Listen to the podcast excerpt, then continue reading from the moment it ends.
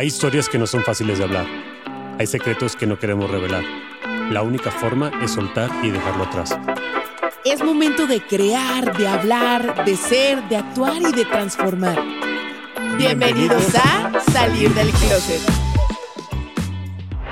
Bienvenido, closetero. Para mí es un gusto darme cuenta que cada vez están escuchando más y más personas estos podcasts. Tan es así que me pidieron que desarrollara este tema. Este tema yo no tenía ni siquiera en mi agenda programado hablar de, pero me lo pidieron demasiado. Y cuando digo demasiado, muchos me lo pidieron. Entonces, quiero hablar de este tema que subí una historia diciendo que el tener hijos era un acto de egoísmo. No me lo entiendas mal, porque el egoísmo no necesariamente tiene que ser malo y no me quiero enfocar en que si el egoísmo es algo bueno o es algo malo. Me quiero enfocar en que realmente el hecho de algunos actos egoístas no tienen que ser forzosamente malos o forzosamente dañinos. ¿Por qué dije que el tener un hijo era un acto de egoísmo? Lo dije porque realmente un hijo no te pide nacer. No es como que un alma que anda deambulando te pide que eh, crees un cuerpo para que él se pueda materializar o encarnar en ese cuerpo. En realidad no es así. Cuando tú decides tener un hijo es una decisión muy personal, es una decisión que tú estás tomando eh, consciente o deberías de haber tomado consciente porque es una responsabilidad grandísima. Es un acto de egoísmo porque nadie te pidió que tuvieras un hijo, porque nadie te, lo, te obligó a tener un hijo. Es una decisión que tú tomaste por ti mismo. ¿Por qué? Y ese es el punto al que quiero llegar. ¿Por qué decides tener un hijo? ¿Por qué tomamos la decisión de decir, voy a traer una persona a este mundo, voy a traer una nueva persona a esta vida? Los motivos es lo más importante en el momento en que vas a tener un hijo. Salió este tema porque alguien me envió un mensaje diciéndome que toda la vida había pensado que no quería tener hijos pero que estaba pensando que iba a ser en su futuro si no tenía a alguien que lo cuidara y que por eso probablemente tendría un hijo. Punto número uno, yo creo que tener un hijo no es para tener una nana o alguien que te cuide, una enfermera o enfermero que te cuide cuando seas mayor de edad. Tener un hijo tiene que ir más allá de eso. ¿Por qué? Porque como le contesté en esa pregunta, hay veces que una familia o una persona, una mamá puede llegar a sacar adelante a ocho hijos, pero ocho hijos no pueden sacar adelante a una mamá. Y eso ha pasado una y mil veces.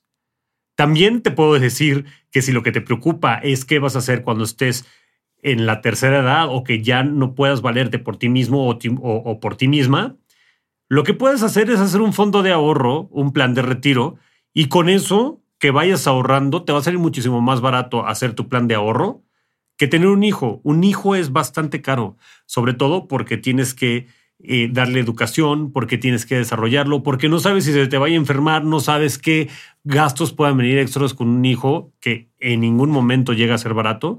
Entonces, si lo ves por el tema de quién me va a cuidar en el futuro o por el tema económico, porque también mucha gente llega a tener hijos por el hecho de decir, ah, es que ellos me van a sacar adelante cuando yo no pueda hacerlo. Es que cuando yo esté grande, ellos me van a poder mantener.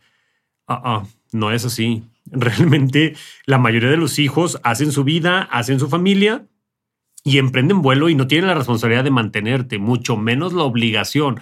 Legalmente no hay nada que obligue a un hijo a mantener a su padre o a su madre mucho menos entre hermanos, mucho menos entre primos. No hay nada que los obligue. Entonces, si lo que buscas es un sustento económico, mejor haz un plan de retiro. Si lo que buscas es que alguien te cuide, mejor ve buscando una casa de retiro o a lo mejor un buen enfermero o enfermera que te pueda cuidar durante tu vejez.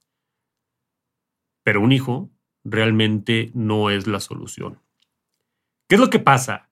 Que tenemos un concepto muy estigmatizado y muy clavado dentro de nosotros que nos han dicho, el día más feliz de tu vida es el día de tu boda. Y en algún momento ya lo había mencionado, que eso es completamente incorrecto. Y luego te dicen que vas a conocer el verdadero amor, no cuando conozcas a esa persona que es tu pareja y que es el amor de tu vida. El verdadero amor se conoce cuando tienes un hijo. ¿Real?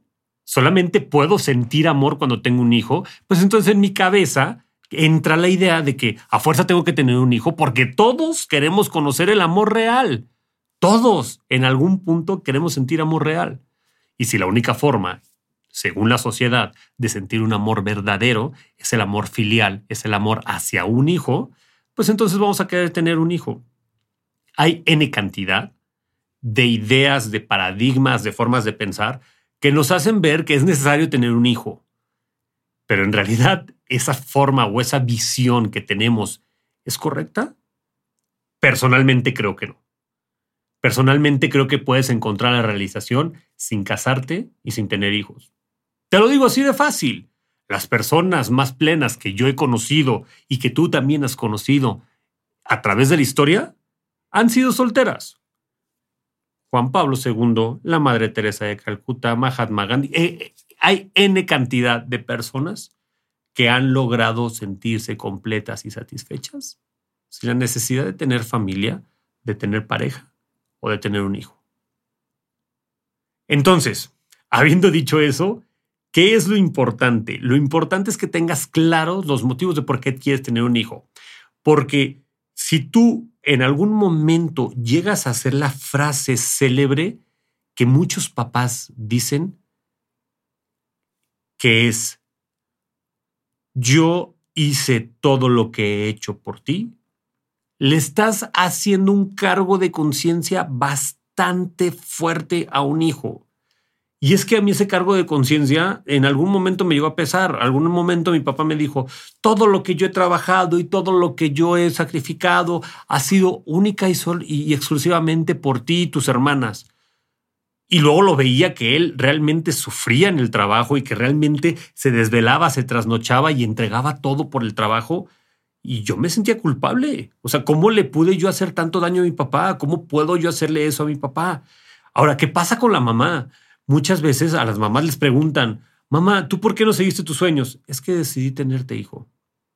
Qué fuerte, qué fuerte que tu mamá haya renunciado a sus sueños por tenerte a ti, por cuidarte a ti, por mantenerte a ti.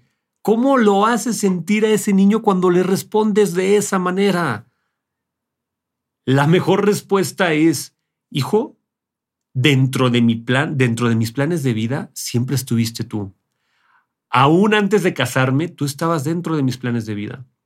Y para mí no ha habido algo que me haga sentir tan llena, tan plena y tan feliz como el poderte ver a ti realizado. Yo no he sacrificado nada porque yo decidí hacerlo por amor por ti. Si yo en este momento, Rudy García, no siento esa vocación, no me tengo que dejar presionar por la gente que me dice, deberías de tener un hijo, es que no vas a conocer el amor, es que ya una vez que lo ves tu mentalidad cambia y tu mundo cambia. A ver, espérate, ¿quién te dijo que yo no estoy feliz con la vida que tengo? ¿Quién te dijo que yo quiero cambiar mi vida? ¿Quién te dijo que yo quiero que mi panorama cambie? Cambie. ¿Quién te dijo que no estoy satisfecho con lo que tengo el día de hoy? Como para que tú me vengas a decir, deberías de tener un hijo, deberías de casarte, deberías, deberías, deberías. Deberías según tú. Ese es el deber que tú crees que yo debería de hacer. Pero mi deber es muy distinto. Mi deber es conmigo. A quien le debo es a mí, no a ti. Yo hoy no he decidido tener hijos, o más bien he decidido no tener hijos, porque no me siento con la necesidad de ese cambio radical en mi vida, porque creo firmemente que puedo encontrar el amor en otro lado que no tenga que ser a fuerza en un hijo. Es que nunca lo vas a vivir, nunca lo vas a experimentar. Mi decisión. Lo que sí no se vale es que yo llegue a tener un hijo para pasarle mis traumas, mis complejos, o pensando que es la persona que me va a mantener, o pensando que es la persona que me va a cuidar, o decir algo todavía más egoísta, que es, es para que yo trascienda. ¿En serio? ¿Quieres tener un hijo para decir, así trascendí? ¿De verdad? ¿Tan grande es tu egoísmo? ¿Por qué no simplemente lo tienes por el simple hecho de que quieres amar a un hijo? ¿Te fijas cómo nuestros motivos de tener un hijo son bastante egoístas? Y es que no está mal, no está mal ser egoísta.